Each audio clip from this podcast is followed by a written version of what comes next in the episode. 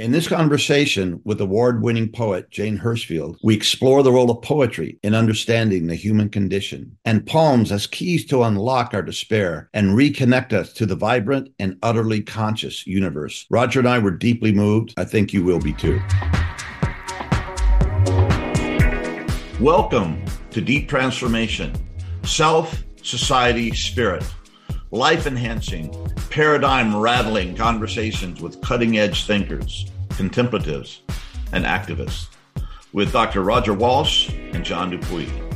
Join us in the evolutionary fast lane as we take a deep dive into transformational practice, peak experience, profound understanding, powerful contribution. I'm Roger Walsh, and our co host is John Dupuy, author of Integral Recovery. And our guest today is one of the truly one of the great poets of our time, Jane Hirshfield. Jane is the recipient of multiple awards, and just to list three, she is a recipient of the California Book Award. She's a Guggenheim Fellow, a major achievement. And perhaps most dramatically, she was elected in 2019 to the American Academy of Arts and Sciences, and that is an extremely prestigious appointment. Jane is uh, fascinating and a, and a, wonderful guest for our podcast in many ways. First, just the sheer beauty and depth of her poetry, but also because of her spiritual side. Jane has been a long-term Zen practitioner, and I really hope we'll get to explore the ways she explores life through both her poetry and her practice. She's also deeply concerned about the contemporary global issues, so without proselytizing overtly brings a deep sensitivity to the ecological issues of our time. Her most recent book is a collection called The Asking, new and selected poems. And there are a lot of others, uh, The Ledger, and one of my favorites, Women in Praise of the Sacred, 43 Centuries of Spiritual Poetry by Women. So, Jane, there's a, lot of places we can go, and I hope we will, but let's start maybe with your most recent collection, The Asking. And could you say a little bit about how you pulled these poems together. What is there a central theme? How which what spoke to you that evoked that called enough to bring this collection together from your life's work? Well, first, thank you very much for having me join this community's conversation. It's a great honor. So, so how the book came to exist is perhaps a little less grand than you're expecting me to say. I had avoided doing a new and selected poems for 15 years. My editors had been asking me to, and I kept saying, Oh, no, no, no. All the books are in print. It's fine. You know, it feels premature. And then my editor at Knopf said, You know, Jane, You'll be turning 70. Don't you think that would be a good time to bring out a, a, new and selected poems? And I could no longer say it was premature. So I agreed to it kind of against my own inclinations but then it did become a very, a much more interesting process that in the end I'm glad I did because, you know, what a book like this means is all the new poems since the last one you wrote, which is of course what any artist is most interested in is the newest work. But then going through the nine previous books of published poetry and gathering together the ones that felt the most useful to others, the most meaningful still to me, the ones that track the story of my evolution as a poet, perhaps, and simply the poems that still feel alive. And, you know, I've already had the experience, as everyone does who does a book like this, of having somebody mention some poem and my thinking, oh, why didn't I put that in the book? It's inevitable. You, you can't, you know, this is a large book, but it's still, it's not infinite. But the process of it, you know, one of the things that makes you think about what is the through line of 50 years of poetry is one must put a title on a book like this. And often my books have been quite difficult to title. They've taken a long time. It's been hard. And this one, it suddenly stepped forward very clearly. So it is called the asking, both because that idea is at the end of one of the newer poems and is quite meaningful, but because I suddenly, or not suddenly at all, recognized that my life has been a life of asking questions, much more than of making declarations. You know, I believe that the way we learn is by listening and that most of the central issues of our human lives and certainly our practice lives are not actually answerable, yet must be asked. So poems exist as meditation does, as practice does, to respond to the questions that cannot be simply answered or permanently or definitively answered. They must be entered over and over again in a life. And so, you know, that is one of the several through lines in the book and the one that gave it its title, The Asking. You know, other through lines are things like navigating the difficult, saying yes to what we would rather say no to. A human life is a path of continually finding the courage of permeability, of turning towards rather than away from what is painful. And then however many poems are in the book, 350 or so, each one is looking into some very particular dilemma in some very particular way. Yeah, beautiful. I love the idea of a poem being an exploration of a question which can't be answered. And in a way, you're making me think of the distinction between uh, knowledge questions and wisdom questions. Knowledge questions have a one-time answer. Is it raining outside? Look out the window. End of question. But but wisdom questions are more like koans. Every time you ask them, they have the potential for taking you deeper into the question, deeper into yourself, deeper into life. And it, it sounds as though you're saying that's kind of the process or the experience for you of a poem. Yes, of each particular poem and of the arc of this lifetime that I have been so lucky to spend on this earth, you know, with eyes and ears and legs and loves. More and more, it seems to me that I am flooded with simple gratitude for this brief glimpse of existence that I get to be part of in this particular way for a while. You know, there's nowhere to go. When we die, we're still part of existence. We're just part of it differently. But one of the things of this moment's flavor and taste and experience is just a profound gratitude that I can still be perplexed, that I can feel pain. You know, it's a great signal of being alive if something hurts. You go, oh, yeah, I'm still here. But also, of course, of the abiding radiance that accompanies the abiding griefs and bewilderments of these human lives we find ourselves inside of. Mm. Jane, I have a question that I want to get in before we move off in another direction. And I must confess, I heard the answer earlier this morning. I've been immersing myself in your conversations and your YouTube interviews that are just amazing. But somebody asked you, and I know this is not original, but it's so important. And somebody said that repetition is the law of memory. So if I hear it enough, maybe it'll stick in my head but he asked you, What is poetry? Oh, dear. Yes. Well, one of the things about me is I have been lifelong a person of terrible memory. And so I answer a question differently every time because I have absolutely no recollection of what I might have said that you heard this morning and liked so much. So forgive me if it's not as good. so what is poetry? Today's answer, this moment's answer is poems are vessels of discovery and records of discovery that are then retrievable again. And of course, each time you perform the experiment with a poem, you will come up with a slightly different answer because we who read it, or even we who wrote it, are different people. Every time you re-encounter it, you come from a different angle, with a different set of experiences.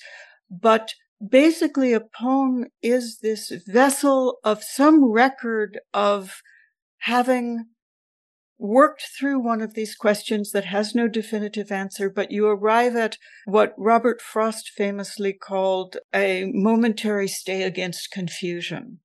You arrive at something that feels epiphany, understanding, realization, changed understanding, not the understanding you had before you wrote the poem, but some new one. And then since you talked about, you know, repetition as whatever it was you heard earlier, they do create a certain retrievability because the instructions of think this word, feel that word, enter this image, ask this question, make this precipitating leap off the 10,000 foot pole or the one inch pole. You know, poems can be small as well as large. You can revisit it and somebody else can also revisit it. So it is a transferable experience. I also sometimes say that, you know, not a definition of poetry, but a definition of art is that it is beauty that transcends the circumstances of its making. So mm. it not only comes from its own moment, but it has some meaning that is beyond its own moment, that can travel beyond the person who first perceived it. I hope that's some kind of answer to your question. Completely different, but equally beautiful. Thank you. I don't suppose you recall what I said the last time. You could say it since I'm not. I know. If, if, it comes to me, I've really been working on that, but I want to stay present with you too and not go off too much, but I'll find it. Jane, you, uh, as you describe poetry and and the the call that has leads you to write them, I'm I'm struck you spoke about the unanswered question. I'm, I'm reminded of the idea of that all of us have sacred questions. For example, how, how can I love well or how can I best serve or how can I learn best? Uh, and that the depth and satisfaction of our lives are a function of how fully we open to and live those questions. And I hear you saying that for poetry too. Yes, yes. So, you know, when I first arrived at Zen practice in 1974, I think within the first few weeks of my arrival at San Francisco Zen Center, which is the Soto Zen Sangha founded by Suzuki Roshi, famous for the book Zen Mind, Beginner's Mind, and also the Sangha, which created the first monastery that existed in America for Buddhist practice, which was why I went there in my red Dodge van with tie dyed curtains. But within those first few weeks, one of the things I heard now, Soto, forgive me, rambling answer. Soto, unlike Rinzai, does not have a curriculum of pre-given questions. You know, Rinzai, you are given your koans and you work your way through them. Soto, we hear the koans, we reference the koans, but that's not the practice. That's not the meditation. And so we were each encouraged that it would be good to practice with a question because, of course, questions wake you up. They keep you alert and curious and looking out into the world in a way which is a little more active than if you're just strolling around without a question. And so for a long time, my question, being a perplexed young American woman, was the relationship of practice and the emotions because Buddhism has a number of different answers to this depending on what school and what era and, and part of Buddhism you're looking at. And so you're presented as a young practice person, let alone just as a human being, with all these different possibilities of how we should live our life with the emotions. And it took me a long, long time with that question. I finally arrived at something that felt to me a a somewhat more than momentary stay against confusion. And then one needed a new question. So now my question at this later stage of my life, you already named it. Now my question is, how can I serve? That has become what has stepped forward. The earlier question was, you know, it was multiple questions traveling under one carriage roof. It was, you know, how can I love? How can I grieve? What am I supposed to do if I'm angry? What do I do with my confusions? That was many, many questions traveling together. And now it's much more simplified. It's how can I serve? Beautiful. Yeah. And what a beautiful question. But in some way, probably all of us are asking, even if we're not aware we're asking it. And so central to so many traditions' understanding of what a life well lived is, that it has to include service and for those of us doing contemplative practice of some kind, service as both a practice and a culmination of practice. Both love to hear if you if there's an answer you have an answer today to that question. Uh, say the question oh, again, please. Oh, how how can oh, I how serve? Can I, to that question, okay. That question, um, yeah. yeah. Well, a sayable answer is is difficult because, of course, each moment the question asks itself in us newly. Right now, yes. how I'm trying to serve is by having this conversation with you. The larger question, I think what it points a person towards if that is your abiding imperative, your, your intentions imperative.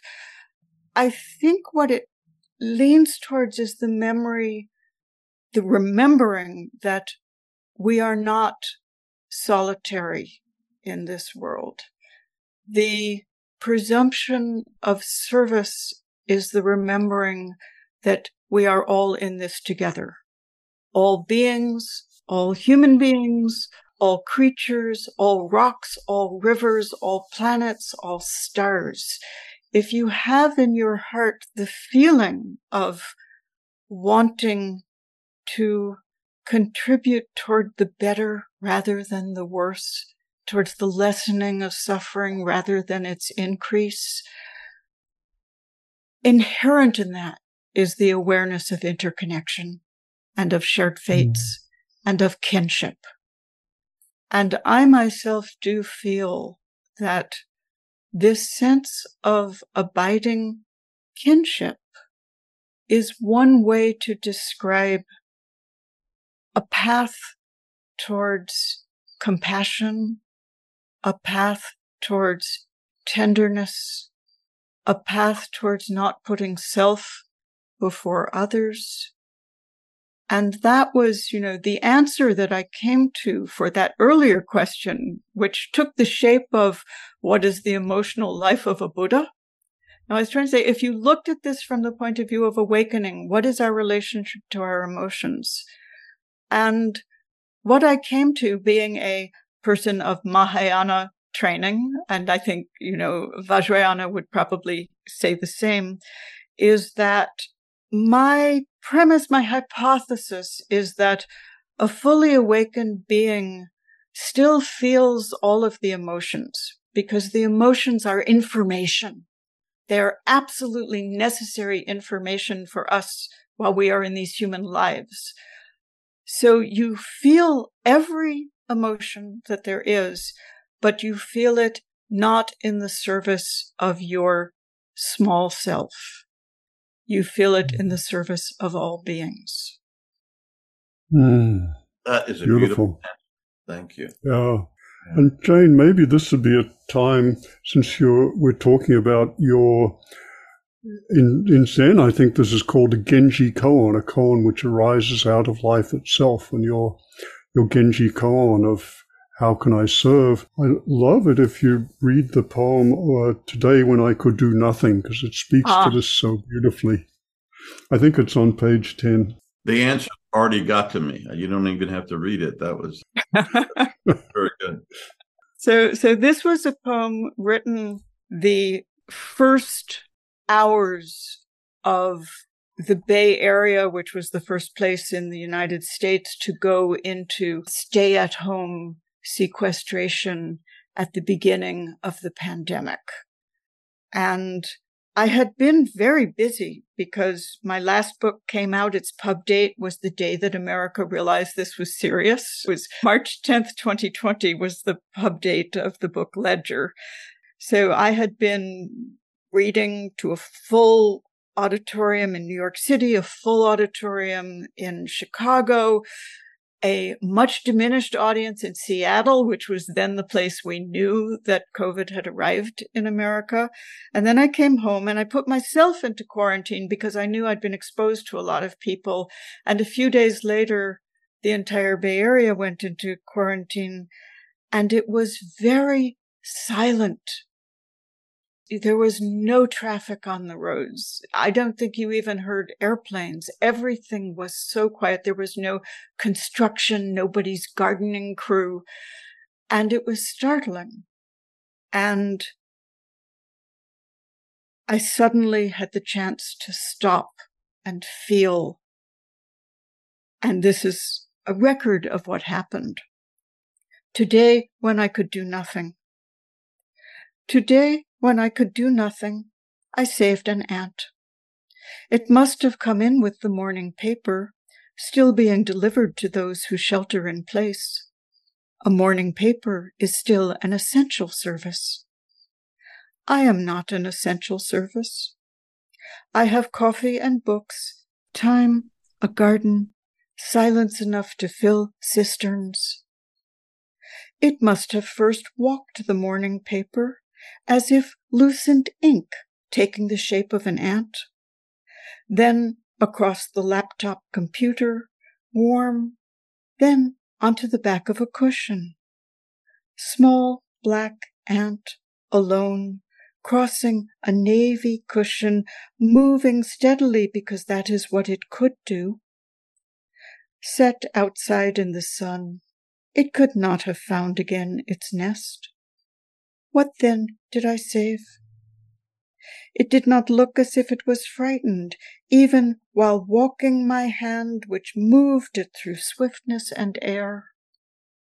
Ant, alone, without companions, whose ant heart I could not fathom.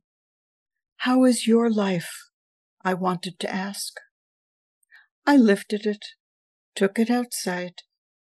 This first day when I could do nothing, contribute nothing beyond staying distant from my own kind, I did this. Mm. Wow.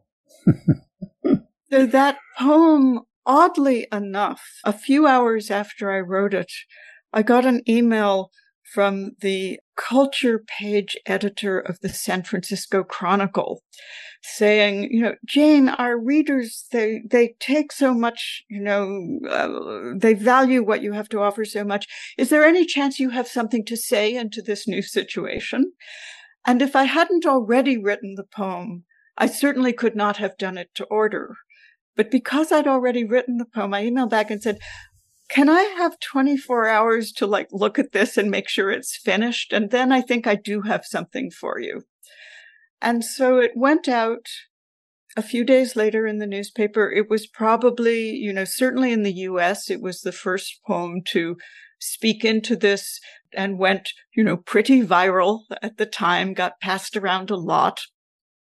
And I love that one of the people who read it somehow got to my email and got back to me and said, you know, I'm an entomologist. Ants have marvelous pheromonic capacities. If it was anywhere near its nest, it did get back to it.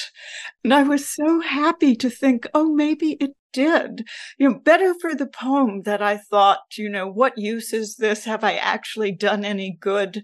A question is better than, you know, one wouldn't want to present oneself as the heroic savior. That's not very good poetry.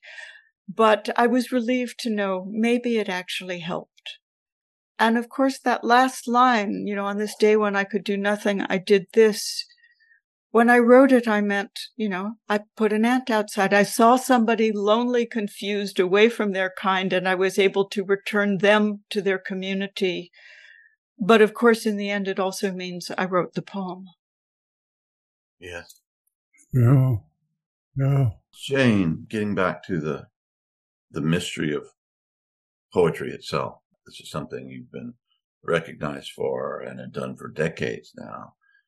Is that a unique experience, or do you find that when you get into poetry vein, when you touch that level of consciousness that makes poetry a given or a possibility, do you find synchronicities kind of start piling up on the outside of your life? Do things, people start showing up, or things, or events, or books fly off the shelf, or whatever? Well, no, no poltergeists, no, no flying books as yet. um, that was a metaphor. but yes, of course, of course. You know, I think when we to write a poem, you enter not only a deepened state of concentration, but a deepened state of openness. And I think when we are open, we begin to see the interconnections that are all around us, and the world begins to speak in a broader chorus. It's like, it's just, it's rather the same thing as why one might want to practice with a question.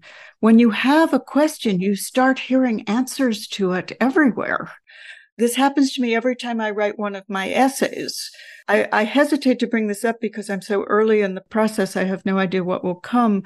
But my, my next essay investigation is going to be something about how to make, how does the invisible become visible? And I think poems do that. They take things which are already present to be seen, but haven't been seen, and they find a way to make it visible. But this is also in all other fields. You know, what is science except the making visible of things that already exist by finding either a new technology of observation, you know, a microscope that suddenly lets you see how much life is in any drop of water, a telescope that allows you to see further and further out into this immense universe of existence we are part of. You know, all knowledge is something that was once invisible to us becomes visible, sometimes is proven wrong or needs some correction, the way the Hubble telescope needed an adjustment of, of correction to see more clearly. But anyhow, having this question in my mind now as I think what will go into this essay, I keep finding examples of it everywhere. So, you know, suddenly I will hear Carlo Rovelli, the physicist, talking about how nothing is an object, everything is an event. And this is not new to me. And yet somehow hearing it this time, I began to feel more powerfully the extraordinary change of relationship to ourselves and the world if we could actually understand existence as verbs and not nouns everything is altered. And so a way of feeling my own life's relationship to everything that I move through and encounter and think about is suddenly transformed into this sense of, you know, if it's all verbs, there is no separation there is n- non-duality is inherent in an existence experienced as a verb and not as a noun. And so because I have this particular path of permeability and openness and asking questions through poems, through essays, through conversations like this, the world starts answering your questions. So again, a rambling answer to your question, but I hope it makes sense to you that, you know, yes, yes, of course, synchronicities everywhere. I'm trying to think about something and suddenly I keep hearing the piano playing answers to whatever it is the question is. Just as when you write any poem, things leap into the poem that you had no idea were going to because they help. And I the woman who, you know, lifelong no memory. Things I didn't know I remembered will come and help me. The way in the myth of Psyche, the ants come and help sort the grains. She couldn't do it by herself. She needs the ants. None of us can be a human being or think or feel our way about anything without everything coming in to assist. Yeah.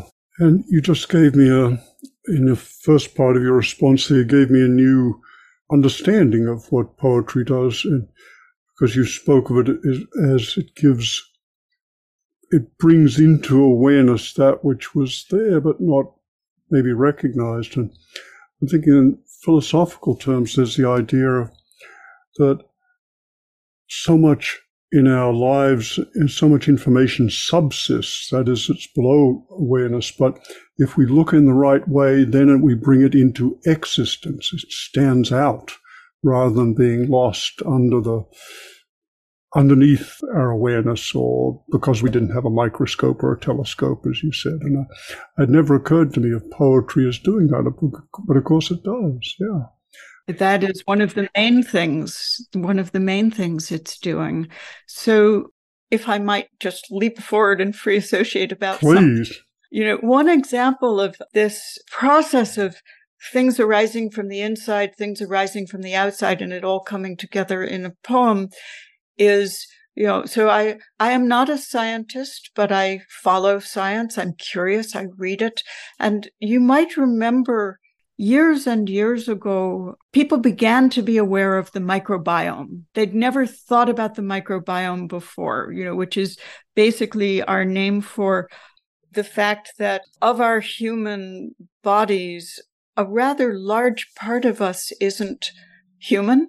It's it's little microbes living in us and and helping doing the work of digestion and doing the work of of you know transport and so that was in my mind.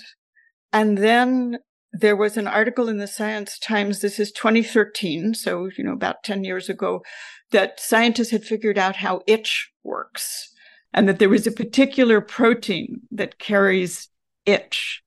And when i read that article I felt I was just excited by it. I, I liked the I liked the words of it. I liked the thought that, you know, because I'd never really thought about itch and that somebody was studying how it worked. And this all came together into a poem which I'd like to read you if I might, which is part of a series of poems, all of which in some way or other are also investigating what is a self you know? So that question what is a self? Where does you know in a world of interconnection what does it mean to think of one? Because of course we also do have selves you know? It's it's it's not that they don't exist. We have lives and we need to inhabit them and take care of them and tend them with tenderness and love and concern and practice and exercise and all of those things.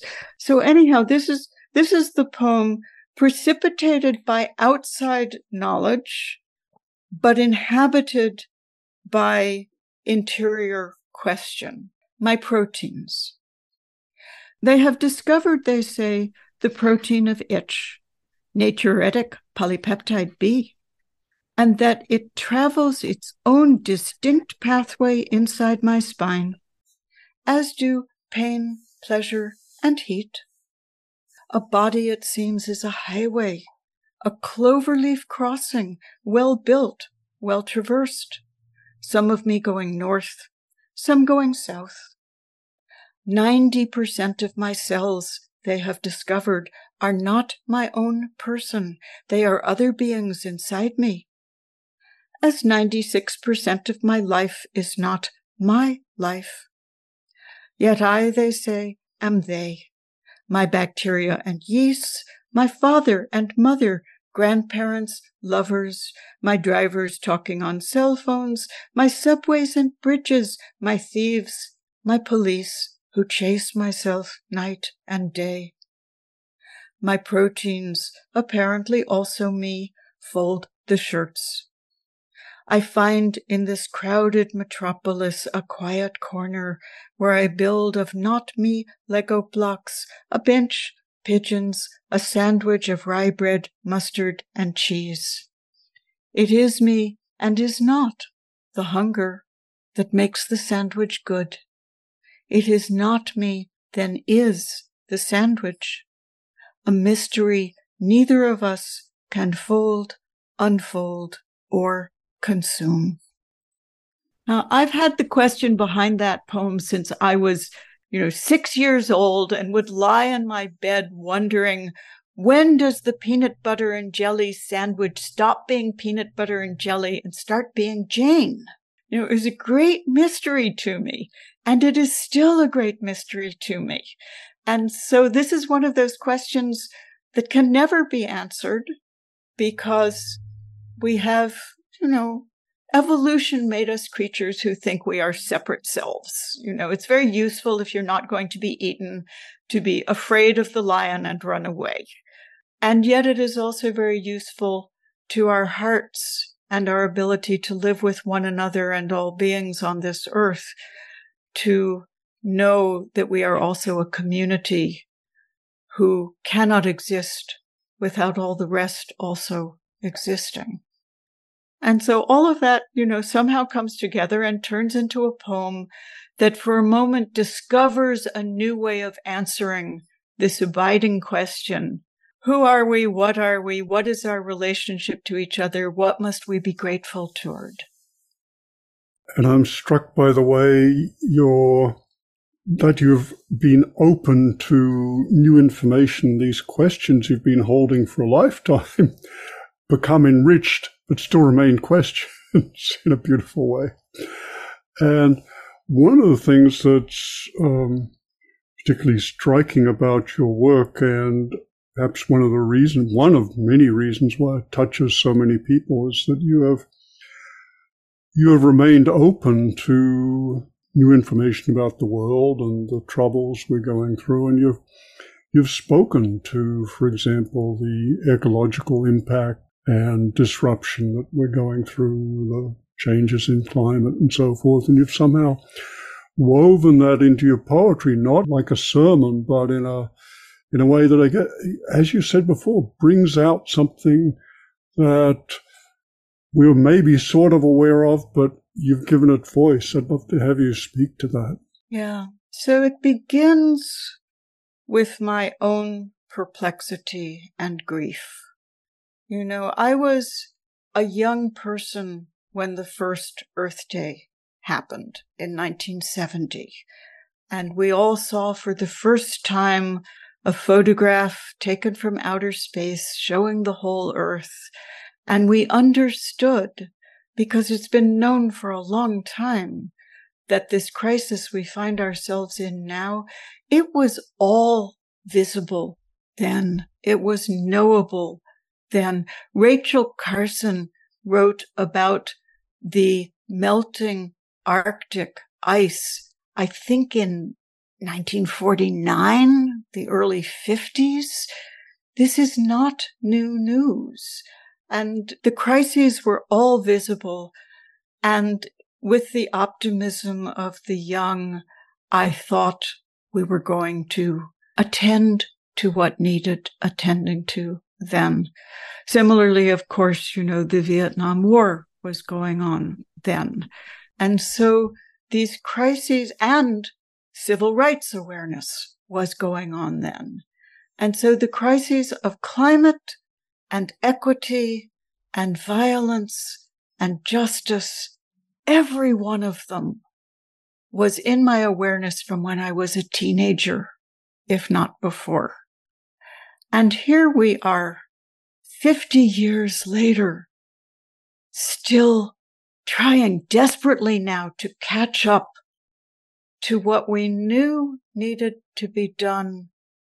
And somehow, as a global community, our species did not take this up, did not do it earlier, still are not positively doing enough now.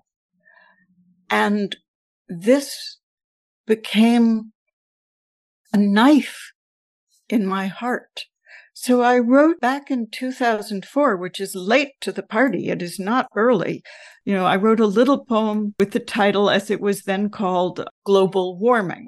you know, not climate crisis as we now call it, but global warming, which back then was trying to look at the question of why is anybody denying this if they have grandchildren they care about?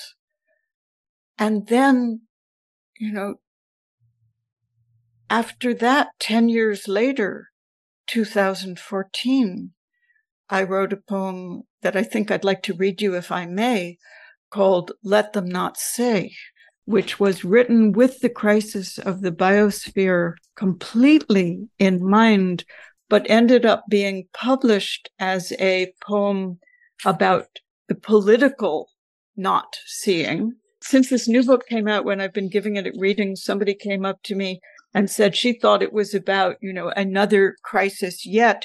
And so I've begun to feel, oh, I suppose this is an all purpose crisis poem, you know, whatever catastrophe you have in mind. It's a poem that looks from the point of view of the future, looking back on us and weighing what we did or did not do. It is a poem that desperately hopes that in 150 years there will be somebody who might stumble into it and say, Oh, why was she so worried? That poem, you know, why was she so worried? The poem was written in the effort for that to happen. It wants to erase itself from meaningfulness. Let them not say. Let them not say, we did not see it. We saw. Let them not say, we did not hear it. We heard. Let them not say they did not taste it. We ate. We trembled. Let them not say it was not spoken, not written. We spoke. We witnessed with voices and hands. Let them not say they did nothing. We did not enough. Let them say, as they must say something, a kerosene beauty. It burned. Let them say we warmed ourselves by it, read by its light, praised, and it burned. So a poem of enormous grief that I then had to live up to. Having written that poem, it became part of my task as a poet to have it not be so that they would say we did not enough. And so I began writing after that. A foreground subject for me became the crises of biosphere and also of justice and violence. These subjects had always been in my work, but they were in my work much more after 2014 because I realized that I had to live up to my own recognition. I have a question for you, Jane. Maybe you could say, I'm still getting back to the mystery of poetry because it, it keeps emerging. You're, you're a poet.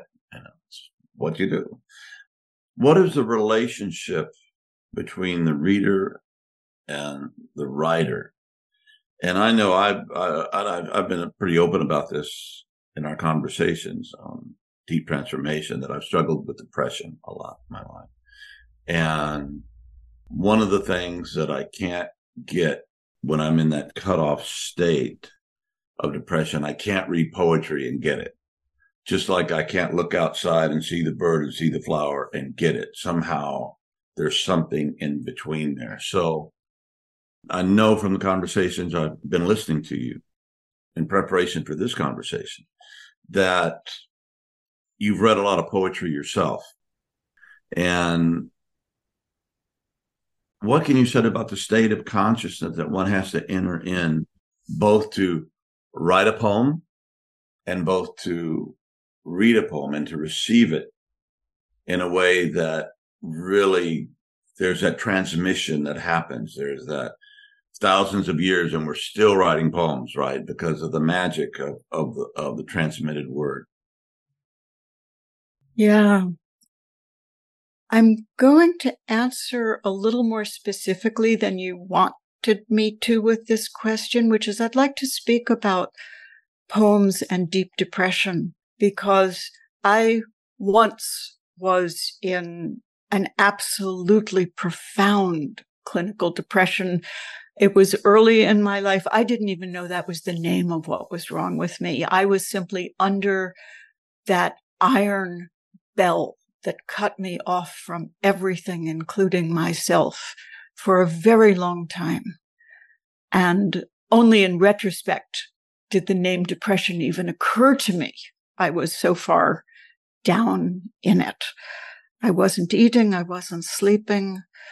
And one of the signs, I suppose, of emerging from it, and I couldn't read poetry either or write poetry. It was, it was unavailable to me. Everything was unavailable to me. And one morning, you know, 4 a.m., I woke up and the poem simply said itself from inside of me. And that was probably one of the first intimations that I was going to emerge from this condition. And it was just a tiny crack in it. But having written the poem, I was changed.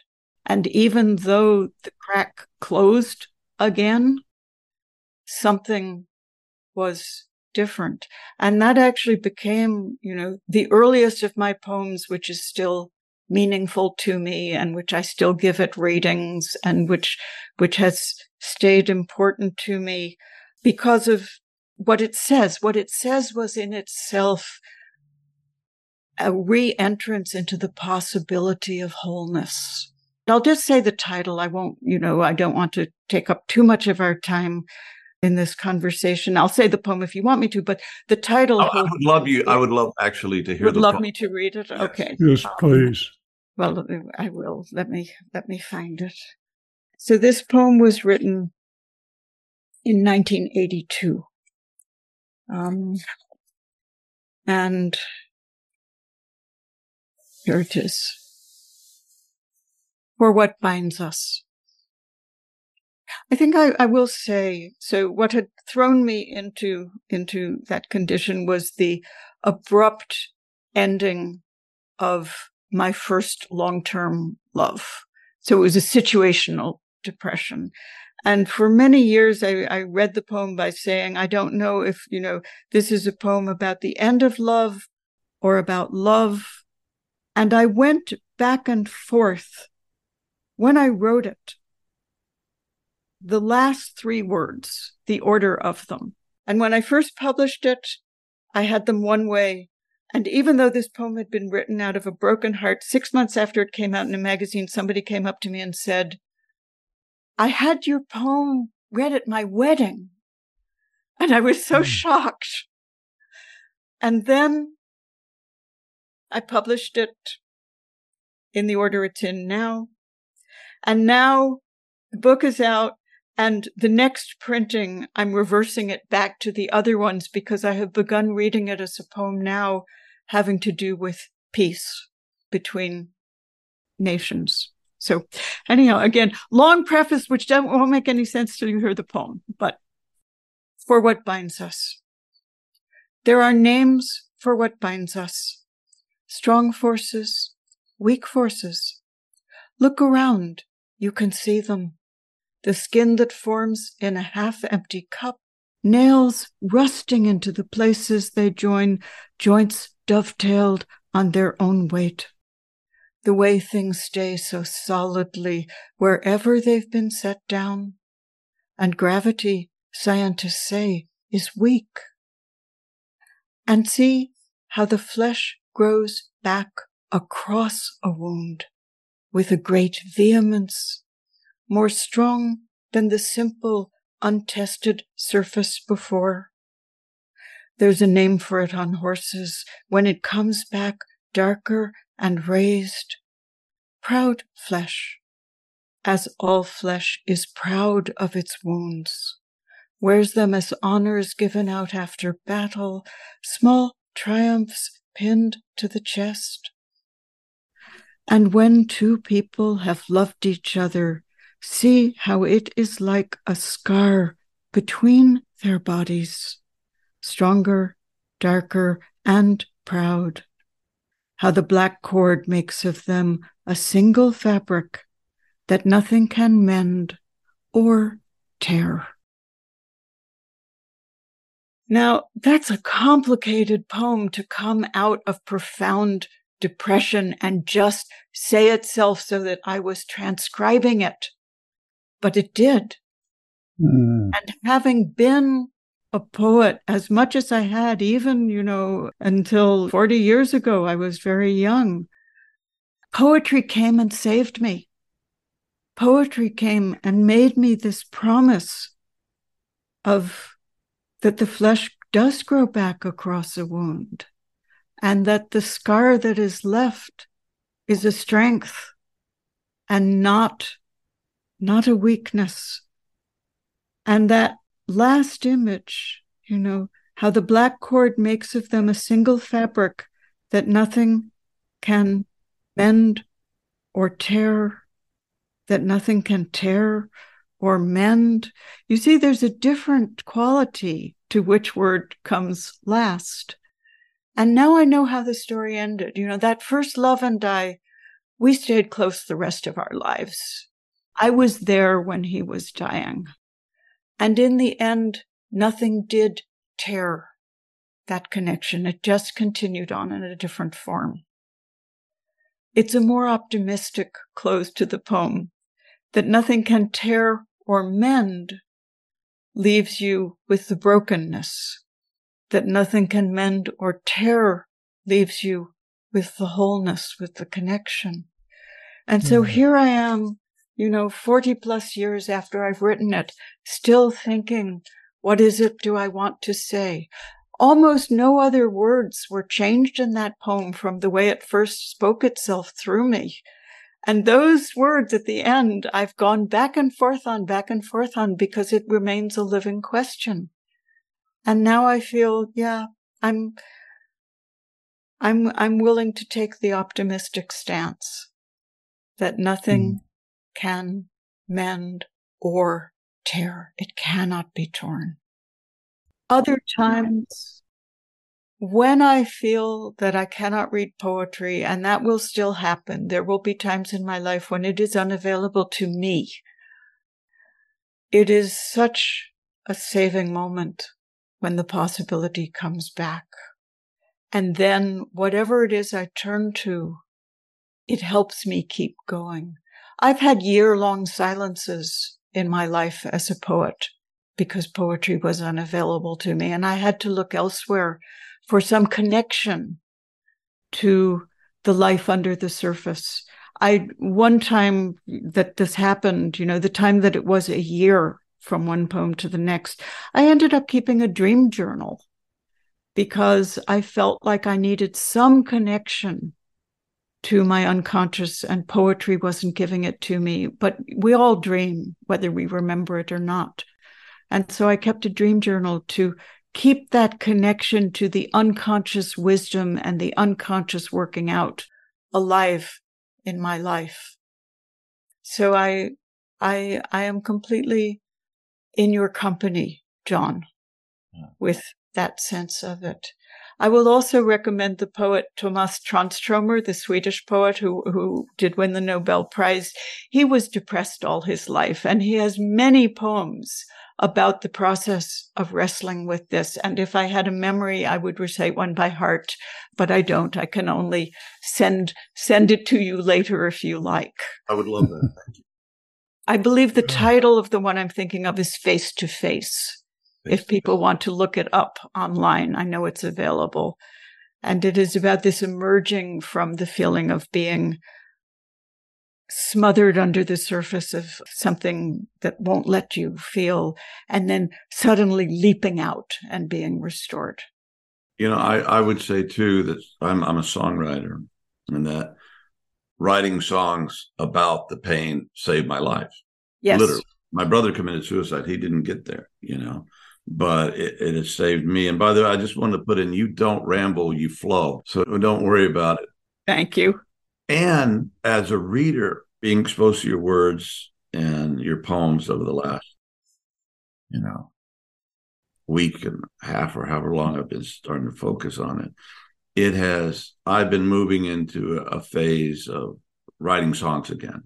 I, I feel a new thing's coming on. And your poems have sparked these mini revelations, if you will. I mean, I'll see something and oh, you know, and I record it into my phone or I write it down or I have a vision or know, just little things that seem to be opening up in the direction and someone else's depth and creativity touches oneself and helps one to discover or rediscover or get that moving again in their own life. So it's been, uh, anyway, it's been a gift. Thank you. Well, thank you. And of course, many, many other poets and songwriters and painters and playwrights have done that work for me. This is why we live embedded in a world where art exists. You know, art saves us all at some point. And, you know, we might think some are frivolous or amusing or entertaining, and it is, but it also carries the deep currents of wisdom or of trickster or of the simple possibility that something can be seen differently. And that becomes contagious and it helps us. You know, the Turkish poet Hikmet was in prison for, I don't know, a decade. And yet, from even inside the barrenness of his prison cell, he could look out, see one tree in the distance, write a poem, be saved by it, and his poem could then go on to save others in equally impossible circumstances. There's also that sense of something that I feel is curative both for depression and also for a kind of related experience, which I think many of us are grappling with now, which is despair. I think a lot of us are navigating, you know, a tightrope between hope and despair as we look at the current state of things around us, as we open any day's newspaper or hear the radio or look at what emerges online. Hope, despair, hope, despair. And for me, the curative for despair is any sense of agency and putting two new words next to each other in a way that strikes the tiniest spark of light is agency. Agency first for myself. I remember that if I can change nothing, I can do that. There's another small poem somewhere in this big book called Changing Everything. And it is about such a moment of feeling, you know, I was walking around going, there's nothing I can do. There's nothing I can do. And I was walking on a trail in the woods and I picked up a stick and I moved it to the other side of the path. And that's all the poem holds is doing that. I had changed something. And in the back of my mind was what was then the new idea of the butterfly effect that you, you know, the butterfly flaps its wings in Africa and there's a typhoon in Asia months later because of that slight change in the air current. We have no idea the effects of what we do. We have no idea if meeting someone's eyes as we walk down a crowded street changes their day. And so to do anything is a great saving grace, I think. And to make a new song or a new poem or a new line on a piece of paper with charcoal that is alive in our hands. We have no idea what the effects of that will be in our own lives and perhaps in the life of somebody else who meets it later. Well, two associations come to mind, Jane. One is I remember a very poignant story of one of the hundreds of people who suicided from the Golden Gate Bridge left a note saying, I'm going to walk to the bridge, and if anyone smiles at me, I won't, I won't throw myself off. So, oof, wow. And the other side, other thing is the miracle of creativity that out of this major depression you're going through, somehow, by some miracle, this exquisite poem just emerged in the middle of the night. And I'd love to hear you speak about how you coax the muses. I can't think of the right word. You know, we, all of us who, who are creative in any way, and all of us are, we know that there's something transpersonal about it. It's more than this little ego. And yet we can do our part. And I'd love to hear what that process is for you. Stay tuned for part two of our conversation with Jane Hirshfield, in which the Dialogos continues to flow with great power. Thank you very much for being a part of this conversation. We hope that you were moved as we are moved being part of it ourselves. We'd also like to say that this is being funded by Roger and myself. It comes out of our pockets. So if you would like to help us to mainly to get this podcast out to more people, because the bigger audience have, which is steadily growing, but the more people we can reach and the more marketing we can do, the more positive effect we can have on the world. So we've done a couple of ways, but we'd like you to buy us a cup of coffee. Very simple. And I do that with podcasts that I support, and I find it's very satisfying. So thank you for your help. Thank you for your presence, and thank you for all you are and all you do. We love you.